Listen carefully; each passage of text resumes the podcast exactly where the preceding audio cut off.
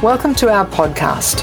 I'm Karin Ovari. And I am Nuala Gage. Together, we are the safety collaborators and co founders of Safety Collaborations. We help people change the way they think about safety. In fact, we are passionate about it. Our free podcasts intend to share nuggets of wisdom that will challenge your perspectives, potentially solve a nagging problem, share actions that you can implement, and give you at least one aha moment. Join us weekly and let's change the way people think about safety together. Now, let's get on with the show. Welcome back. And following up on our episode 9, where we discussed the provocative topic Is your site safety board psychologically safe? Today we're kind of continuing that conversation with what does safety look like, look and feel like when we aren't looking at statistics and numbers? Nules, what do you think? So when we talk about that and we say, well, what does it look like? There's a couple of, of things that come to mind. And for me, it's also around thinking about how do we actually see the attitudes and behaviors of people towards safety through what you look at and what you see when you walk into whether it's an organization, whether it's walking onto a rig, walking into a restaurant or a shop. It's around what are the kind of things that stand out to you to go, do I trust this organization and the people here to give me a good service, to deliver on the promises of what they are going to do? And in our world of safety is can we trust that people are going to do things safely and putting the bigger picture first. So, a couple of the things that, that I've thought about when considering this topic is, mm. you know, you walk into, let's say, like I said, a new restaurant, and you go, oh, I'm so excited to try this out. But then you notice that actually the tablecloths are stained and dirty. Mm or the water glass has fingerprints on it. And you start going, oh, maybe I should go to the bathroom before I order food and see what the state of the toilets are before I actually even considering eating here. And there have been more than one occasion where I have come back and gone, I don't think we'll be eating here today because I don't trust that what is going to come out of that kitchen is hygienic, clean, and safe for me to eat. just so when we take that, mm, yeah. Go on. No, I was just thinking about. I think one of the worst things for me is you get a glass of water and there's still some remnants of somebody else's lipstick on it. Oh, oh, that just freaks me out. I mean, yeah. I'm done. I, I, am done. I will walk away. yeah. So when you think about things like that and you bring it back into the world of safety and the world of high hazard and high reliability industries, there are telltale signs of what that organizational safety culture is. Are people complying just because they have to comply to the base minimum standards? Or do they actually care about what they're doing enough to do it safely, to do it well and effectively? So if you think about Kaz, when you have been on that, you know, bus in the sky, flying into a rig, and you land on the heli deck, mm. there are some telltale signs that kind of go, oh, is this what I'm walking into? Mm. So, what are some of those for you? I very distinctly, and I've said that, mentioned this many times to people, you know, when we're talking about the, the safety culture of an environment, you know, a rig, for example, it's, it's that intrinsic feeling as well as what we observe.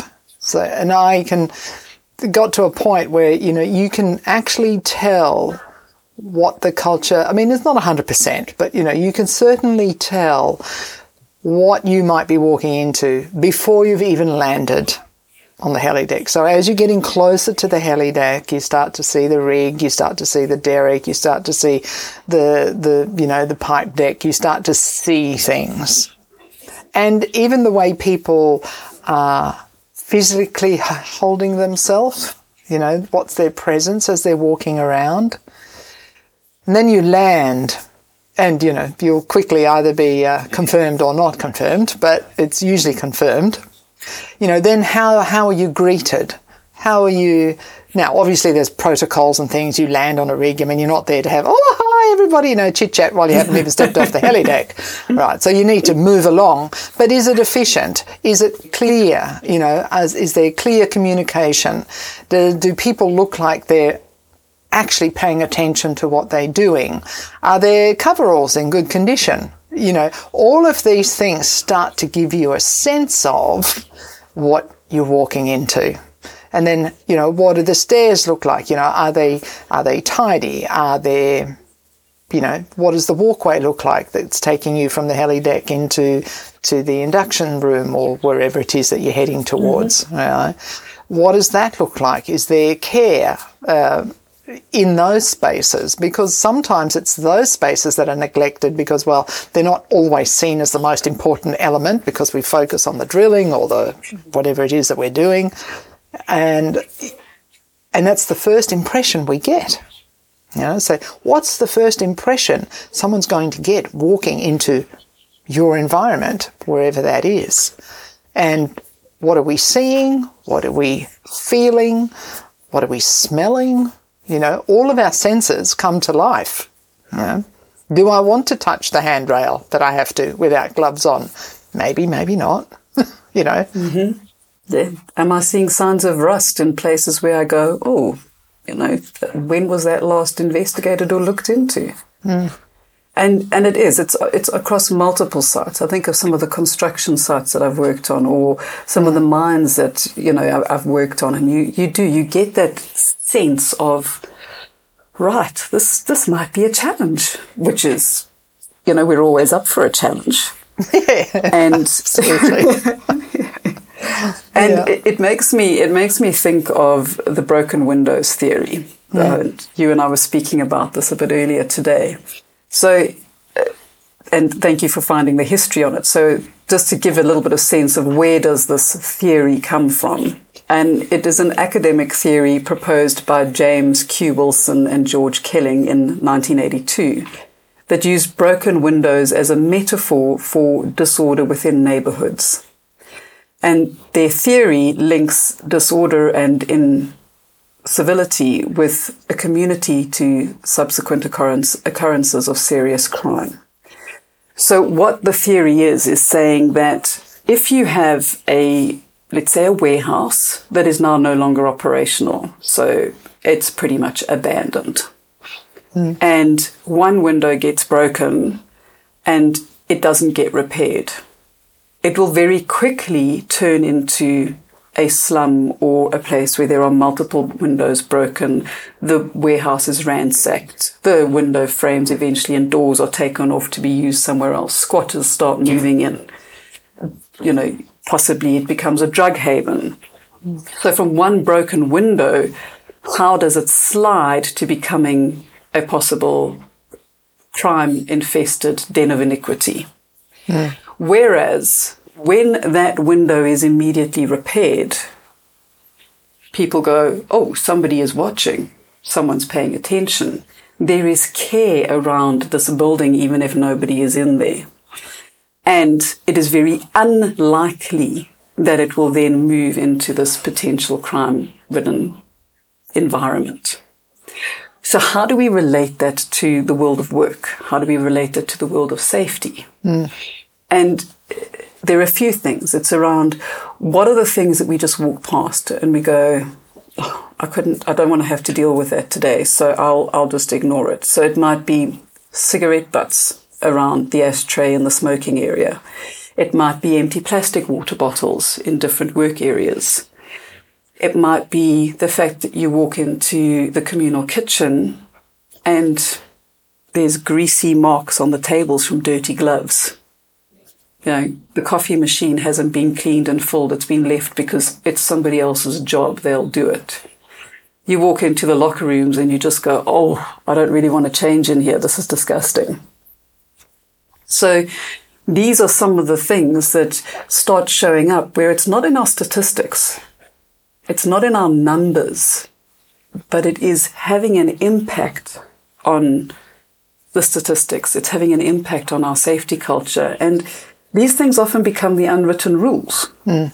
The way we do mm. things around here. Uh, you know, and even more simplistic uh, example is, you know, if you see one piece of rubbish, one piece of rubbish you will see, and probably pick it up. If you see many pieces of rubbish, you'll go past, and maybe too many pieces of rubbish is too hard. Yeah. Or we abandon it to someone else's job. Right? Exactly. So I, these are the, you know, when we talk about housekeeping, I mean, this is a very big topic. It's a well spoken about topic on a, uh, in the work environments, in the work environment. It's important. It's not just on an oil rig though. How many offices have we been to and they're just a den of wires in boxes and paper and and it's terrible. They're unsafe. It's chaos. And you do sort of look at and think, how do they get anything done around here when they can't even file properly? So it Yes, isn't because always the filing cabinets or boxes of files Yeah. are piled up against the emergency exit door. yeah. Okay. Or, or you'll have filing cabinets that are empty because everything else is outside. You know, we'll see rubbish bins in parks that are overflowing. We see this a lot. So, uh, in many walks, in many areas of our lives, it isn't just on, a, you know, on a rig. So, interestingly enough, I think out in the in on the rigs that we work on, I mean, it, because it's such a high topic and it's so important uh, that even just housekeeping, and I say that in quotes, air quotes that you can't see, uh, uh, it, it's a really important aspect. It's it's one of the small things, the small acts, behaviours that can make a very big difference uh, to that overall culture. And I think it's not safety culture; it's a culture of care, because it means that we care about something. Yeah. And, and on the one hand, I think it's, it shows that we care and that we care enough to hold each other accountable. Absolutely. And it makes me think of recently, I, I- had a frustration around housekeeping. Yeah. And I mentioned in front of, you know, um, the, the team HOD meeting or head of department meeting. And I was like, if you see it, you own it. Hmm. Especially at this level, you cannot just walk past because someone is always watching. And they learn by example and they go, well, if you as a leader in this business can walk past and not pick up the water bottle or, you know, the, clean up the area or you see something that's, that's not correct, then why should I? And it was an interesting challenge that came back. And the challenge that came back was we can't always be picking up after other people. People need to be responsible and be held accountable for not leaving their areas in that kind of state. So we had a bit of a debate around it. Well, then what do you do? Hmm. So do you walk past and you just leave it because you think I am not picking up someone else's trash? Hmm. Or do you actually go, hang on, what department was the last department that was working in this area? You all get back here and you come and clean this and you leave it in the state of which is acceptable for the next group to come in. Hmm. And if you go, oh, it wasn't me, we found it like this with poor housekeeping and bits left over and barrier tape flying in the wind. Well, why was that acceptable and okay? Hmm. Why did you not then go, hold on a second, who was working in this area before me? You guys, you come back here because I want to start working in a clean environment. I think there, there- there's a, could be a counter to that in that, you know, people might be going back, well, I haven't got the time to go and chase people around the place, you know. Um, but interestingly enough, the paradox in that is you're now going to potentially take the time to clean it up. And it won't be just this time, it'll be next time and the time after and the time after because those other people know that, oh, well, it's okay, somebody else will clean up after me. It's a bit the parent child theory, you know. The parent says, Can you please go and clean your room? They don't. You please go clean your room. They don't. Please go clean your room. They don't. So you go and clean their room. And the child's going, Yippee, they've done it again. I don't have to clean my room because eventually they will. Right. So that's, you know, we're, we're big responsible adults. And uh, so therefore we don't want a culture that encourages that sort of behaviour. So I feel that you know, we would encourage people to actually take that bit of energy in the beginning, at least, to get other people to come back and be might be responsible, as you said, for mm. their actions. Yeah. Responsible and mindful. And what I loved about what you said there is around we, we're all aware of the fact that you think, I don't have time to go and chase someone else. But it's only going to take once or twice for people to learn that you will not accept that behavior. Exactly. And, and we do have to have a base level of compliance and expectation that, that we all agree to. Indeed. And, you know, it's in these kind of small areas where if you can get that agreement and that compliance to say, well, actually, we all agree we want to work in a tidy environment, whether that's on a rig, whether it's in an office environment, whether it's on a construction site. So yes, we all agree that this is our minimum level, you know, um, then we can start moving up into having a look at, well, you know, how does care impact and all of that. So if you are at a, at a stage where possibly you are starting to have maybe an increase in incidents or, you know, people aren't working as well together, sometimes taking a step back and looking at these potentially seen as insignificant small things. Mm. You know, how are they actually having an impact on the bigger things? And what are the kind of conversations, if we think about, you know, how are we having these conversations and getting agreement? You know, in case you often talk about the linguistic acts. Mm-hmm. How, how are we asking people to be accountable for their space and the space around them? Mm. What requests are we putting forward? Um, are we making your favorite slippery promises? slippery promises. I promise I'll clean up next time, but thanks for doing it for me this time. Exactly. There's a slippery promise if there ever was one. You know, exactly. You know, so it, it is also very much about clarity, setting the expectations. What are the boundaries that you as a team you know, so I was just thinking as you were talking about that whole concept of team agreements, and I think that's really what we're looking for here is what do we all agree mm. that the standards will be here? Irrespective of the actual rules, in fact. It go you need to go beyond that. You know, it's this is this is our minimum. Regardless of what the book says. We're gonna go above what the book says. Right? Yes. Yeah. And as leaders, because often that's where it starts, you know, it's, mm. it's what we put forward as leaders uh, in an environment will then yeah. be followed, you know. Sorry, leaders so out there. How, starts with you. so, yeah, it, it does. So how do we, how do we encourage the culture that we want? And for me, often it is, it's around, you know, we have that cliche, we're going to lead by example. Well, fabulous. But what does leading by example actually look like? Mm. And, you know, recently had an example of, of you know, um, I think it was the company man mm. walking into the kitchen and going, okay, this isn't quite the way I like things. And there are a whole lot of people standing around. Mm. And, you know, I heard the story afterwards and he just started cleaning up, um, wiping down the surfaces, making sure that the coffee filters had been cleaned away, refilling the coffee machine, putting water in it. And people just stood there looking like, well, what are you doing? And someone actually said, no, but the catering crew will be coming in to do that. You don't need to do it.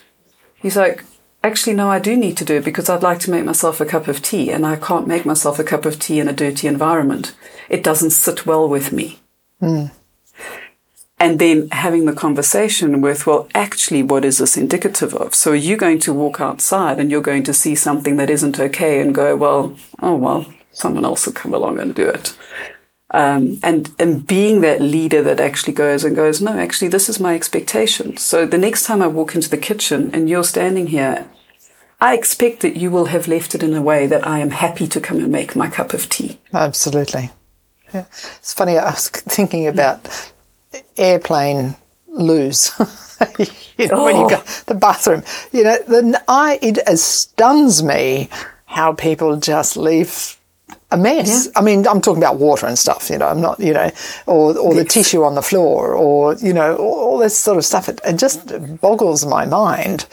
Um, and I often sit and think to myself, do you not have any pride? all self-respect. Well, exactly. You know? Exactly. you know? Yeah. So, and I, you know, we, we were talking about the word pride actually. So, you know, it's about how do we, you got to build trust and rapport for sure with each other, and that happens. Um, but how do we take pride and recognize that the behaviors that you exhibit and want to see in others is important? But it starts with you. Yeah. Mm. So we, we did a bit of a bit of a search about, and I remembered from years ago I used to have a, a like a little notice on my corkboard that sort of said pride, you know, that said something along the lines of personal responsibility in delivering excellence. You know. So it is our individual, it's everybody's responsibility to have that culture that we see, feel, um, sense sense, even. Uh, mm-hmm. It's everyone's responsibility in that. And on that, I remember one of the um, second mates actually saying to me once, when you walk around, do you see anything that's kind of like out of place? And I said, no, I said, this is an old rig, but it's a, it's a really neat and it's a tidy rig. I said, and mm-hmm. there's, you know, there's constantly painters going around keeping things up to date. And if mm. there's, you know, or if there's a little tiny piece of rust that gets chipped out and, and it gets done, he goes, these are the things that are important to me. Because if I can have everyone walking out and going, this is a place I want to be. I'm not living on a rust bucket while I'm out here. Mm. I am somewhere where it's being constantly worked on, constantly maintained. And he had such a pride mm. in the consistency of his tiny little team, because mm. I think there was only one AB on night shift and one AB on, on day shift. Right. But just yeah. how they maintained that rig that when he walked out, he was like, look at where we are. Yeah. Yeah, absolutely. And that's not, he wasn't comparing himself to anyone else. No. He was taking pride in what was happening there in the moment. You know? And, and that kind of leads us into our emotional gem for today, which happens to be the emotion of pride. And so the story behind pride is I did something good and I want to tell others. The impulse, and remember the impulse is what the emotional impulse is what drives us to action, is to tell others what I have done and its purpose allows us to tell others about the good things we have done. Now, pride allows us to share our accomplishments so that others can know what we value in life. Now, that's at the heart of what pride is, but it is often confused with the emotion of arrogance. And the difference is that pride is the emotion that lets you show how I feel or how you feel about things that you have done in a non-comparative way. So pride is not about competition. It's not about comparing yourself to what someone else has done. It's actually about feeling good about yourself and what you've achieved. And you may choose to share it or you may not, and that is okay. But arrogance is all about comparison and often comes with the belief that a person is either superior or, or the others are inferior. So if you steer clear of comparison, pride will serve you well. And it is a very much a, an emotion that is misunderstood. I don't know if that's the correct English, but is not understood well. So feel safe in taking pride in all the good things that you do on day to day basis and keeping your environment in a way that you want to be comfortable in. Whether it be picking up that lone piece of rubbish or helping another to do the same. And I think that's us for today. Well done, everybody. That's a wrap for today. Thank you for joining us today. It's always lovely to have these conversations that matter. We'll be delighted if you share this podcast and hit the subscribe button on your preferred podcast platform, such as Apple or Spotify, etc. Connect with us via our website www.safetycollaborations.com, where you will find the show notes for today's episode. Email us at hello at safetycollaborations.com. We'd be delighted to hear from you. We are easy to find on LinkedIn. Just look out for either Nuala Gage or Karin Ovari and follow our company page, Safety Collaborations. Until next week, stay safe and stay well.